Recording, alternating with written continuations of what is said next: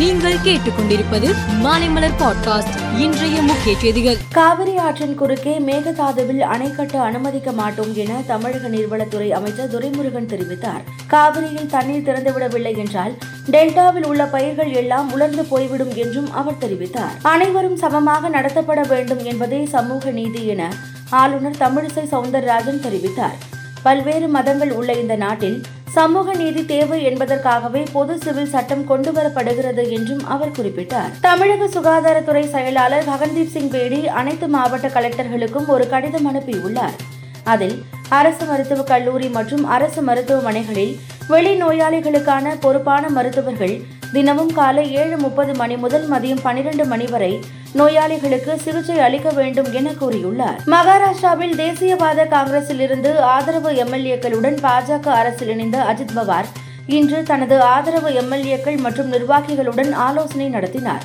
இக்கூட்டத்தில் பிரபுல் பட்டேல் பேசும்போது பாட்னாவில் நடந்த எதிர்க்கட்சிகளின் கூட்டத்தை பார்த்தபோது சிரிப்புதான் வந்தது என்றார். அந்த கூட்டத்தில் பங்கேற்ற கட்சிகளில் ஏழு கட்சிகளுக்கு ஒரு மக்களவை எம்பி மட்டுமே இருப்பதாக கூறினார். எல்லை தாண்டி மீன் பிடித்ததாக கைது செய்யப்பட்ட தமிழக மீனவர்களின் நீதிமன்ற காவல் முடிந்த நிலையில் அவர்களை இலங்கை நீதிமன்றம் இன்று கடும் நிபந்தனை விதித்து விடுதலை செய்து உள்ளது.